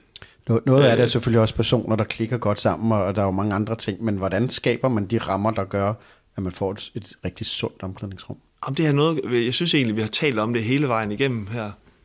At det har noget at gøre med, at toppen af hierarkiet er linet. De behøver ikke at være bedste venner, men de skal have en stor respekt for hinanden, og det er de hver især bidrage med, og det er der lige nu. Der er en Carlos Sikker, som er så ren, som du kan blive. Altså han har virkelig, det er så fantastisk, både ham og Marius er eksempler på 2 udenlandske spillere, som virkelig ikke har nogen skjulte dagsordener. Altså de er, som de er. Det er en fornøjelse for et hold.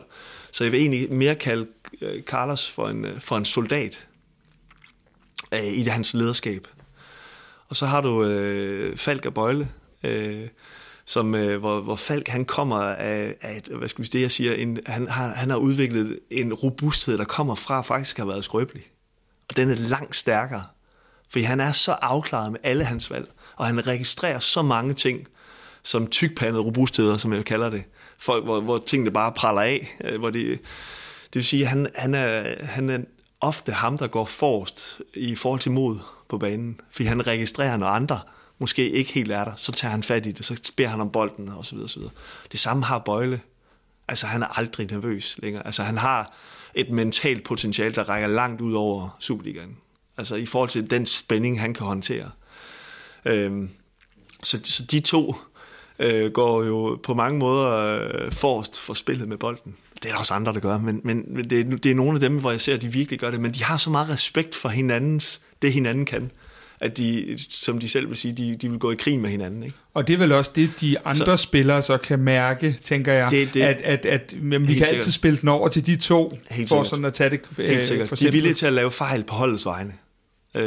Og Carlos er villig til at ofre sig som soldat med liv og lemmer, ikke?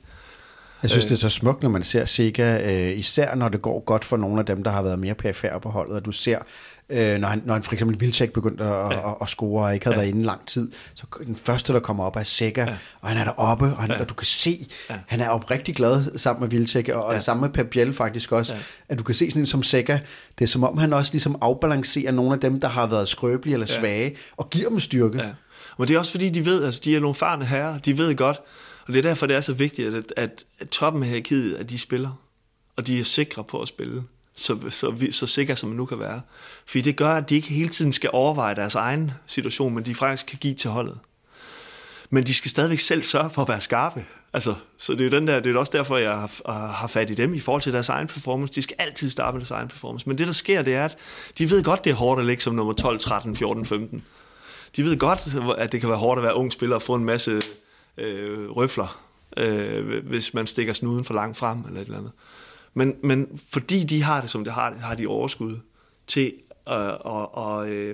at tage fat i de andre. Og de ved jo, at det er vigtigt, at Camille Wilczek, han skal score sine mål i den her sæson, hvis vi skal vinde mesterskabet.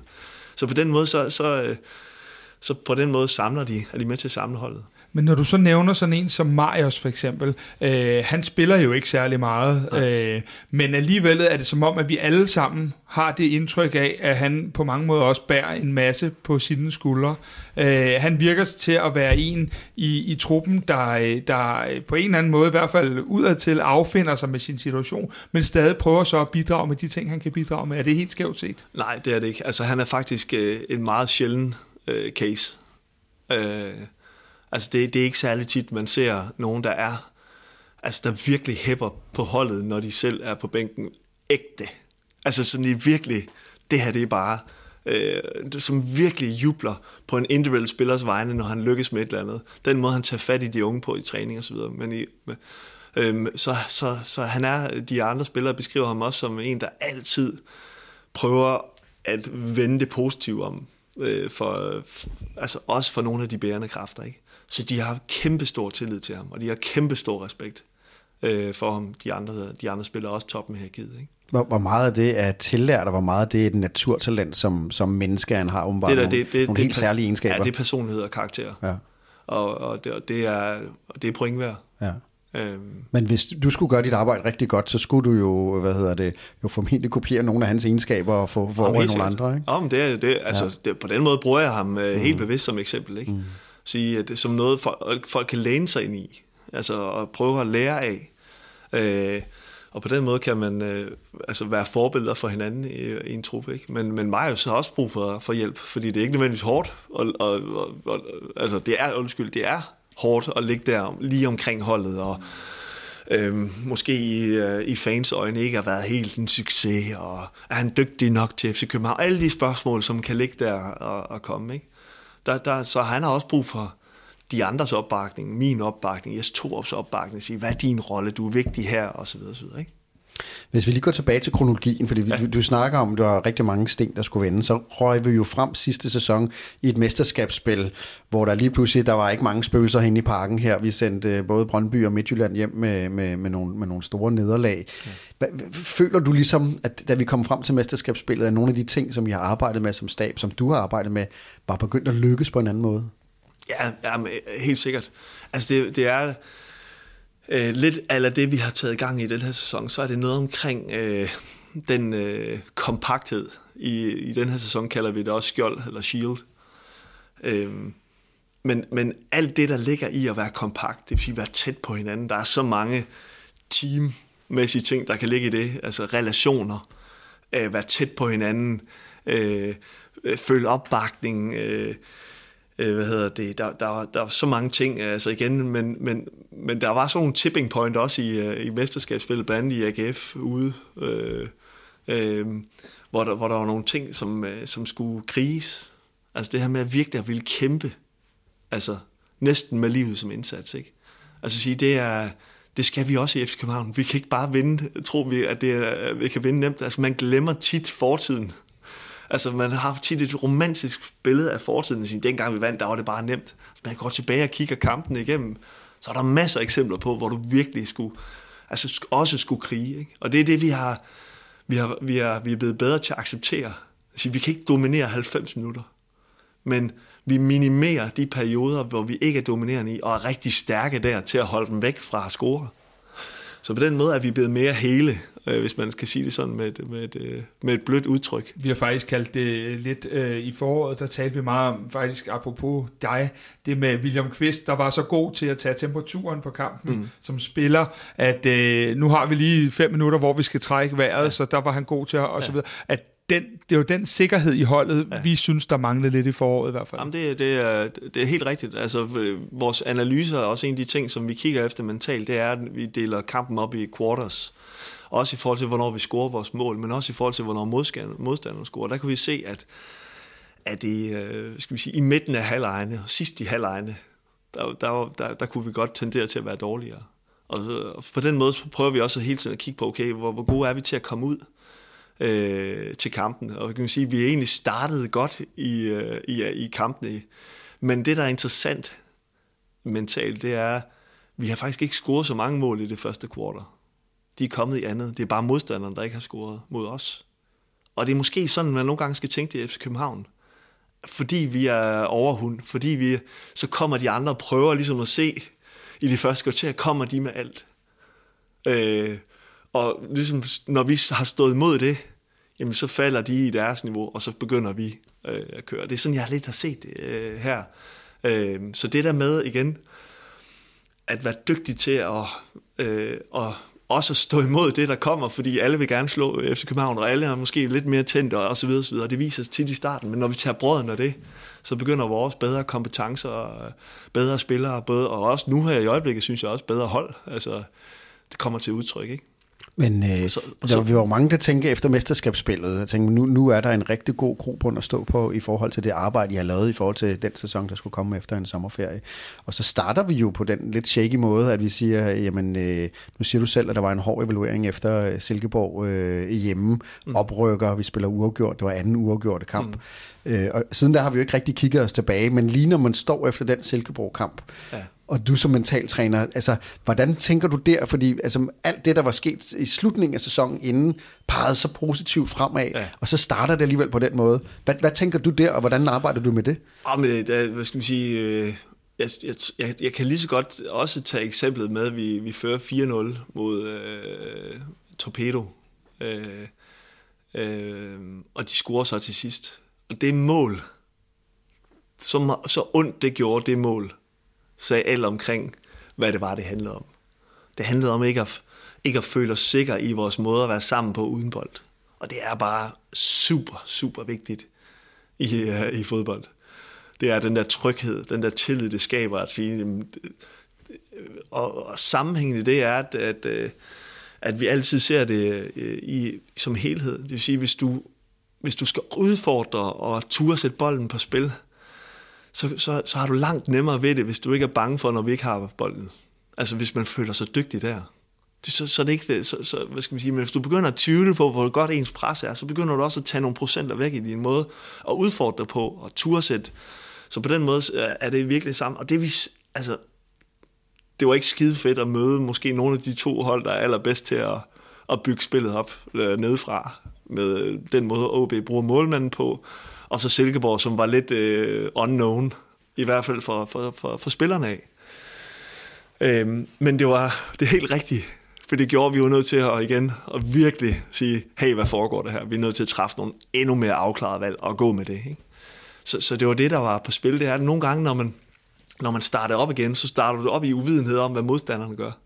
Og nogle gange, så kommer du til at tage nogle udviklingsskridt, som er lidt for hurtigt, fordi du tænkte, vi slap jo der, så byggede bare ovenpå. Og det der med lige at komme tilbage til hele tiden fundamentet, og det var det, vi gjorde. Vi var nødt til at tage et skridt tilbage, for at kunne tage nu 8 skridt frem. Men nu er jeg godt klar over, at vi tre, der sidder her, kan hurtigt blive enige om, at vi håber, vi vinder resten af kampene og bliver danske mestre og alle de ting. Er du spændt på næste gang, der kommer en modgangsperiode, fordi lige nu kan vi næsten gå over græsset, men er du spændt på, hvordan I reagerer næste gang, der kommer lidt modgang? Ja, altså det er altid. Ja. Det er altid, men jeg vil være, altså jeg tror, at det der kommer til at kendetegne den her sæson, og det er, at vi kommer til at være i modgang også. Men måden at håndtere modgang, måden at komme videre fra modgang, den bliver kortere og kortere. Og så er fodbold, det er kun spilleren, der producerer resultater, så det er afhængigt selvfølgelig af, at vi har en trup til rådighed, og at der ikke igen for mange skader til de forkerte og så videre, ikke? Og det er jo det, vi også prøver på virkelig at blive dygtigere til. Det er den load, den måde, der arbejdes med spillerne på, gør, at de kan holde.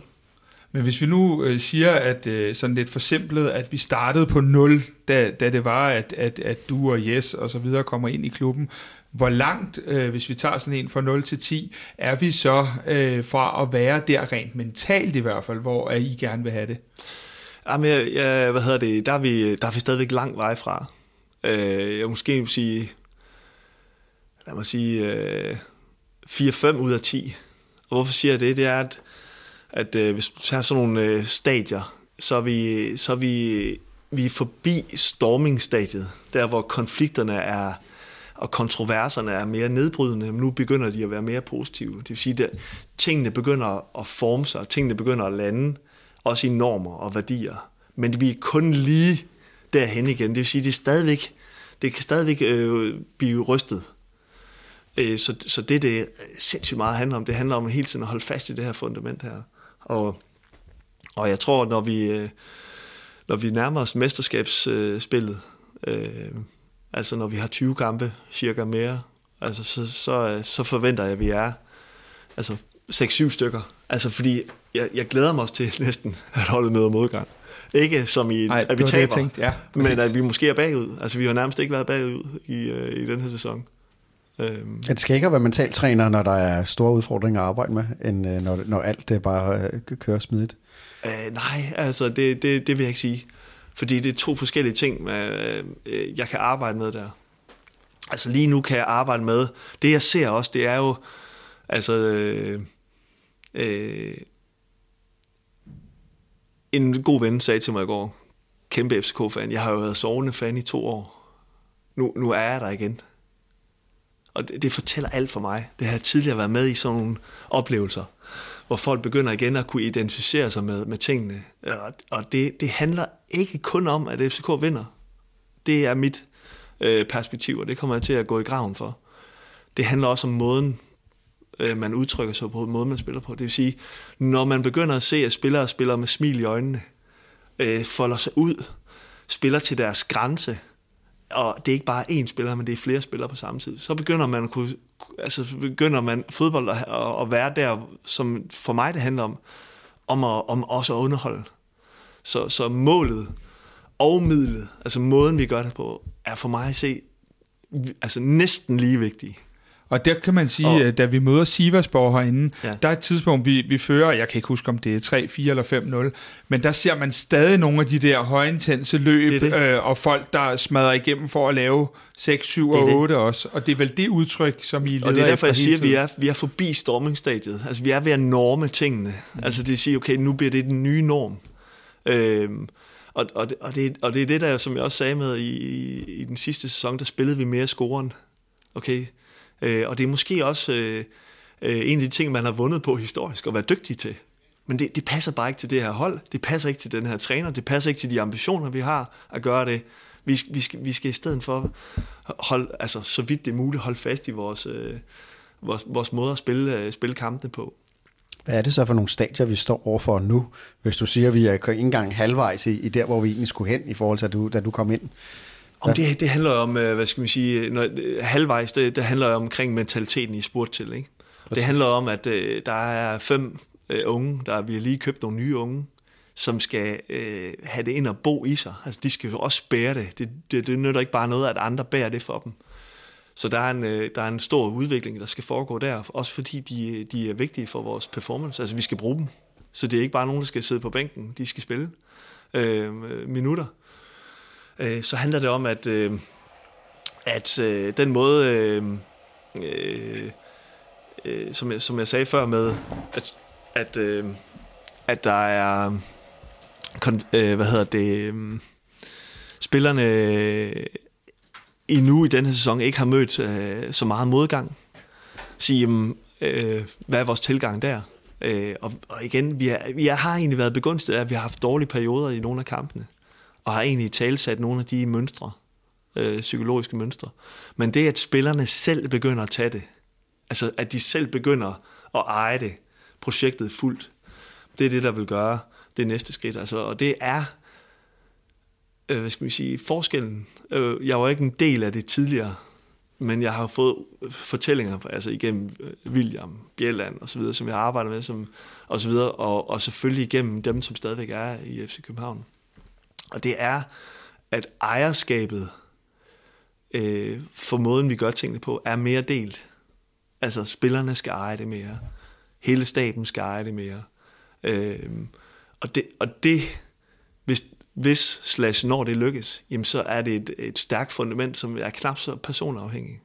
Og det er det, der er det spændende, det er at lykkes med det. Men det der, nu har jeg selv været chef i 20 år i mediebranchen, og jeg går ud fra, det noget lidt andet, selvom journalister også kan være meget individuelt optaget af, hvordan de performer og hvordan de fremtræder. Men jeg tænker, at det der med ejerskabet er jo i hvert fald på en almindelig arbejdsplads ekstremt vigtigt til både til glæde og til produktivitet og til at skabe noget unikt sammen, er at alle har ejerskab til det, man laver sammen. Og det tænker jeg må være svært i sportsverdenen, fordi at det er jo trods alt sådan, at det er jo meget hierarkisk, og der er en træner, der jo definitivt altid bestemmer og har det sidste ord. Og det må være sværere for folk til at få ejerskab, når der alligevel står en eller anden og siger, jamen nu har jeg besluttet, det er sådan her, vi gør. Hvordan arbejder man med det ejerskab? Om det, lad os tage vores cheftræner. Så kan det være, at han siger, at der er de her 3 muligheder. Vi har det der som prioritet, men det er jer, der vælger. Det vil sige, det er jer, der skal tage ejerskabet, hvor andre trænere vil sige, hvis den er der, så skal du spille den derhen. Så på den måde ligger der nogle større frihedsgrader, og dermed også et større ansvar, og dermed også et større kompetence. Altså, du skal kunne mere, du skal kunne. Så når det lykkes, bliver det stærkere end det andet. Men det kan nogle gange godt, hvad skal man sige, at det har også nogle andre udfordringer i sig, ikke? Men du har jo snakket om det der, at Jess har en meget samskabende stil. Ja. Det er vel lidt usædvanligt også i fodbold, eller nu har du jo været med i mange år efterhånden. Jo, hvad skal man sige, altså jeg har efterhånden arbejdet med flere af de dygtigste trænere, Thomas Frank og Sorninger og nu Jess Thorup og andre, som vil betragtes som toppen af trænerstandarden, og alle trænerne, jeg har mødt, har deres, hvad skal man sige, deres særlige værdier, som vægter højst. Og der er, hvad skal man sige, nu har jeg jo fulgt Kvart i Bold, og følger for en gangs skyld også de forskellige fanforer, ikke? Og der har jeg jo smilt af, når fans har kaldt Jess Thorup for en højskolelærer. Og mit svar tilbage til det er, at hvis højskolen havde en funktion for Danmark, så var det at gennem dialog, at sørge for, at folk blev så dygtige, at det rent faktisk kunne tage Danmark til et nyt stadie. Og det er, hvad skal vi sige, en af Jesses tilgange, selvom den kan virke i et bagudskuende lys, som måske mindre stærk, eller mindre, så er det fordi, den er mindre autoritær, men der er en autoritet bagved, at det er sådan, vi gør tingene. Altså, han går ikke på kompromis med at søge dialogen og vil have folk med.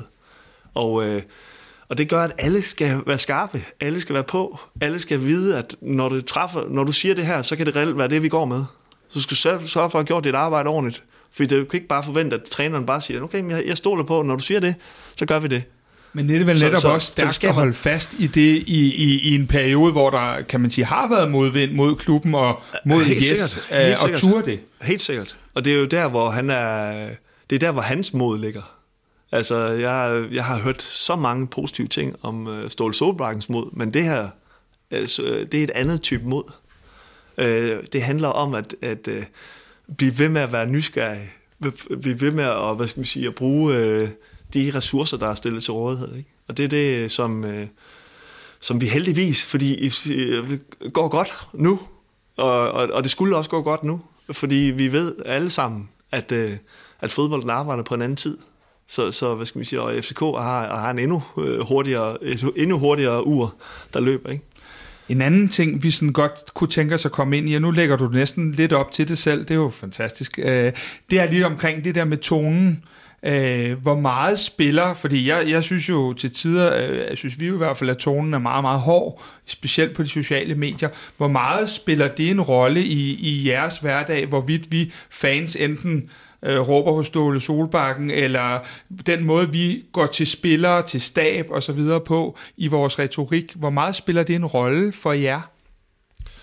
Jamen det spiller en der, hvor det har spillet en rolle, og der, hvor vi, hvor jeg synes, vi bliver dygtigere og dygtigere, det er, at den, hvad skal man sige, de høje ambitioner og den, hvad skal man sige, den tilvænning, der har været til, at tingene bare kører, og at man vinder og vinder, den gør jo, at kan nemt gøre, at vi ender i at hele tiden at skulle forsvare ting.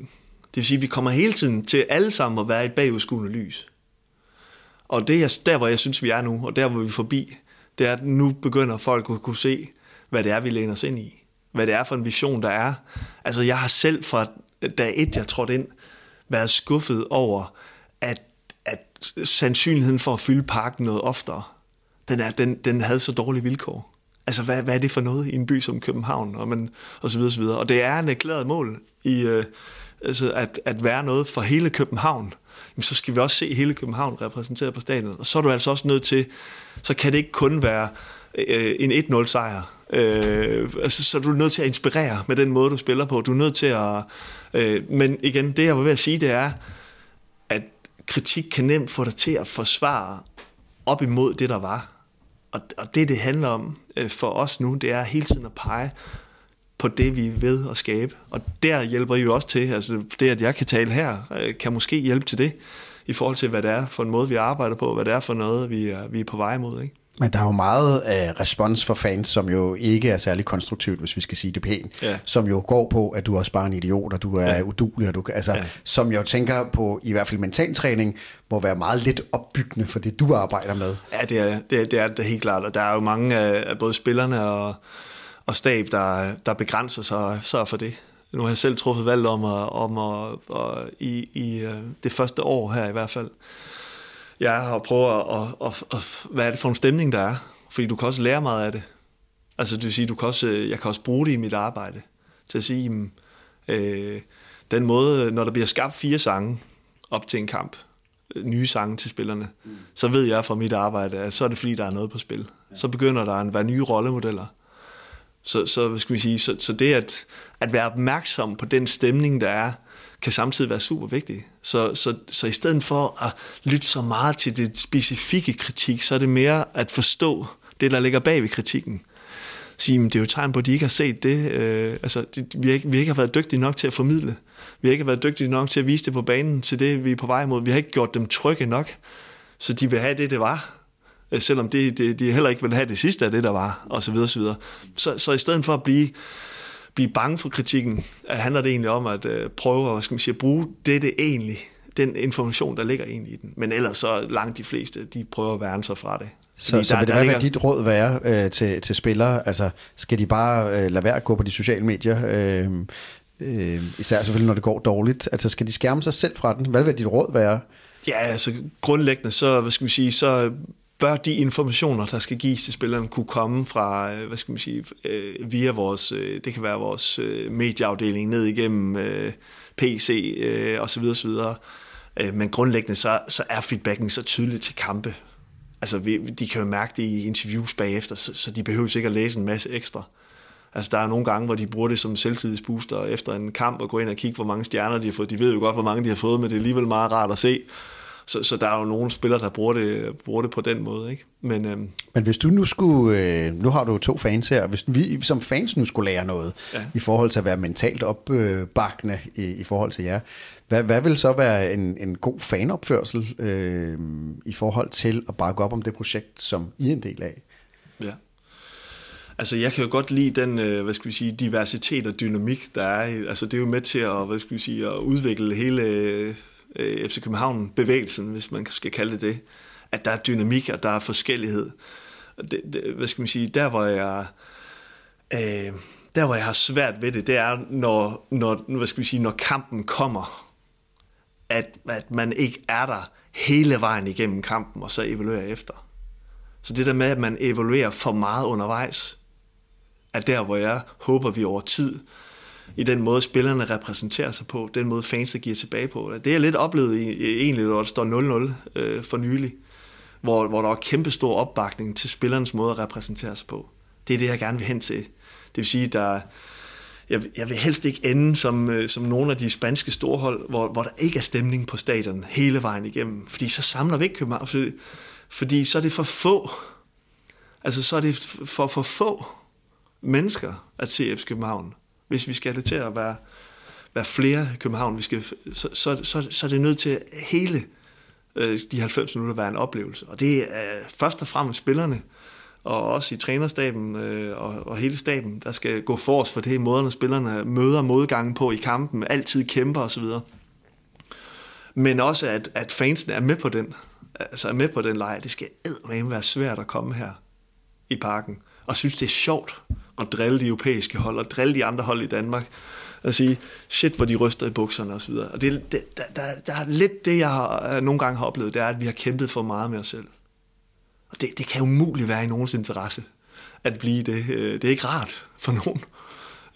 Så det er der, hvor jeg håber, at vi er på vej til. Og jeg hvad skal man sige, aner nogle sprækker, ikke? Hvor lyset kommer ind. Ja. Der står jo også et stort skilt herinde i parken, hvor vi sidder i dag også med Loyalty is Forever.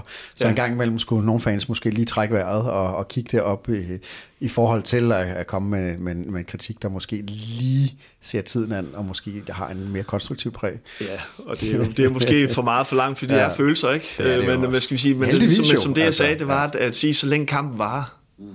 Altså så længe vi stadig kan vinde, hvorfor dog være nedbrydende?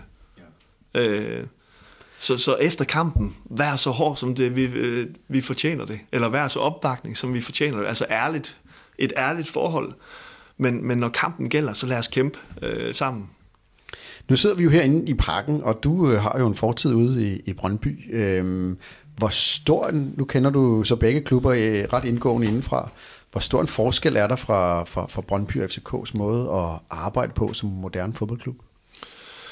Jamen der er flere sådan, nuancer. For det første så er det begge to fodboldorganisationer, professionelle fodboldorganisationer, og de minder som udgangspunkt om hinanden. Altså der er cirka den samme størrelse trup, der er cirka den samme størrelse stab, der er cirka den samme professionelle organisation, og der er FCK så bare større på alle parametre.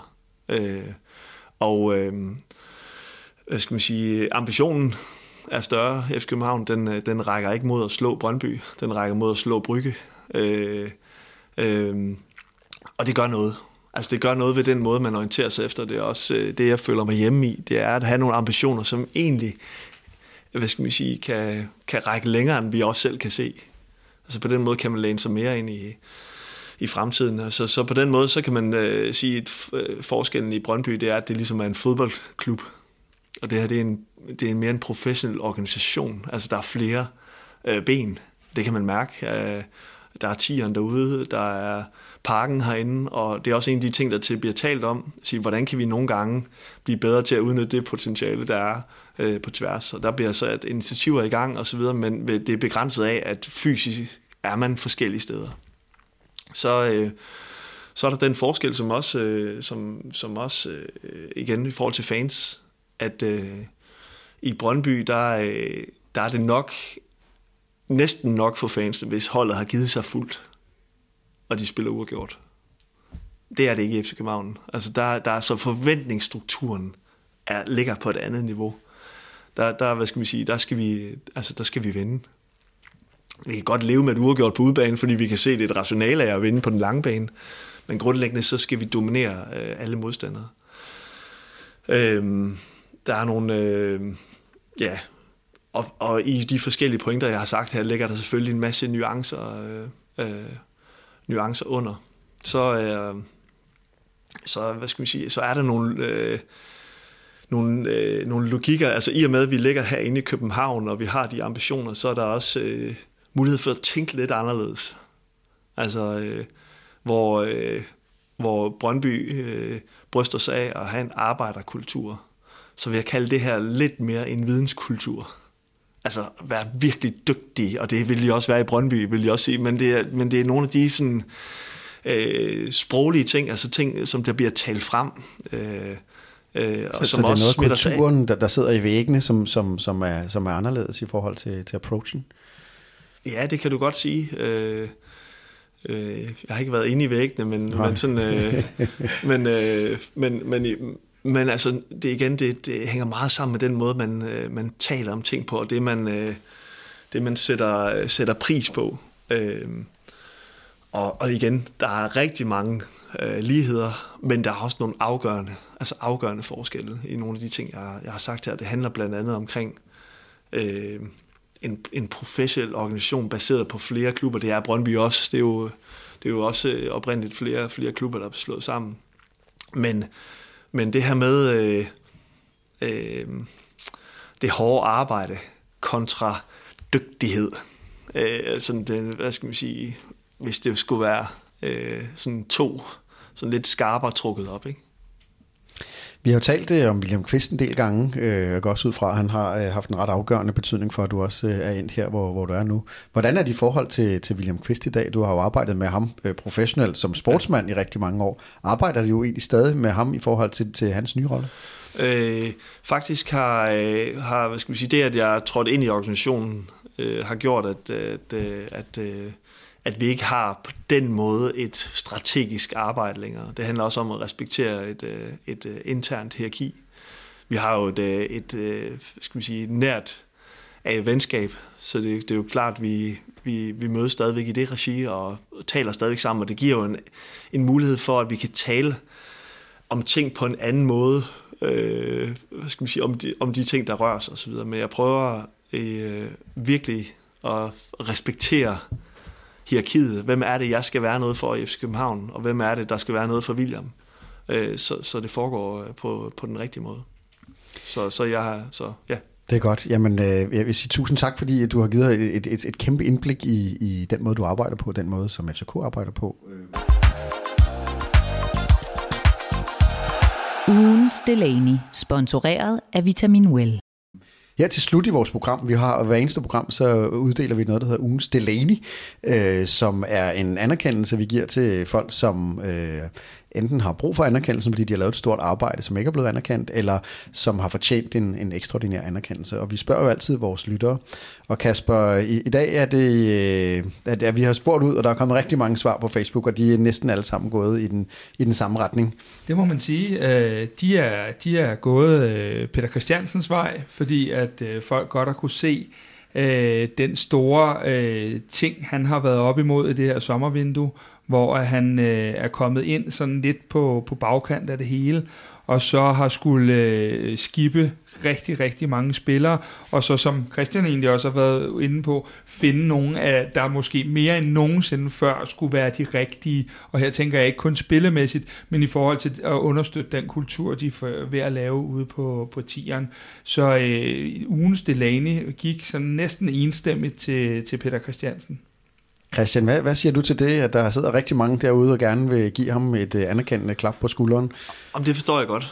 Så det, hvad skal vi sige, det på den ene side oprydningsarbejde, og på den anden side opbygningsarbejde, der foregår, hvad skal vi sige, det hjælper jo også i den tekniske stab og i staben som helhed, at det materiale, vi har arbejdet med, altså dem, der rent faktisk producerer resultaterne, spillerne, at hvad skal man sige, at der er en stærk trup med gode karakterer, sultne karakterer, er jo totalt afgørende. Så jeg forstår kadonen.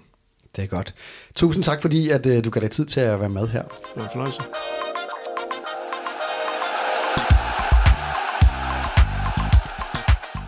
Det her var endnu en udgave af FCK-podcasten Kvart i Bold. Eftersom du har lyttet med helt til nu, så har det forhåbentlig været tiden værd. I så fald vil vi sætte pris på, hvis du vil give os en god anmeldelse i Apple Podcast, eller hvor du end måtte lytte til den her podcast. Hvis du er ny lytter af podcasten, så skal du huske at abonnere på os i din podcast-app, så du aldrig går glip af nye afsnit.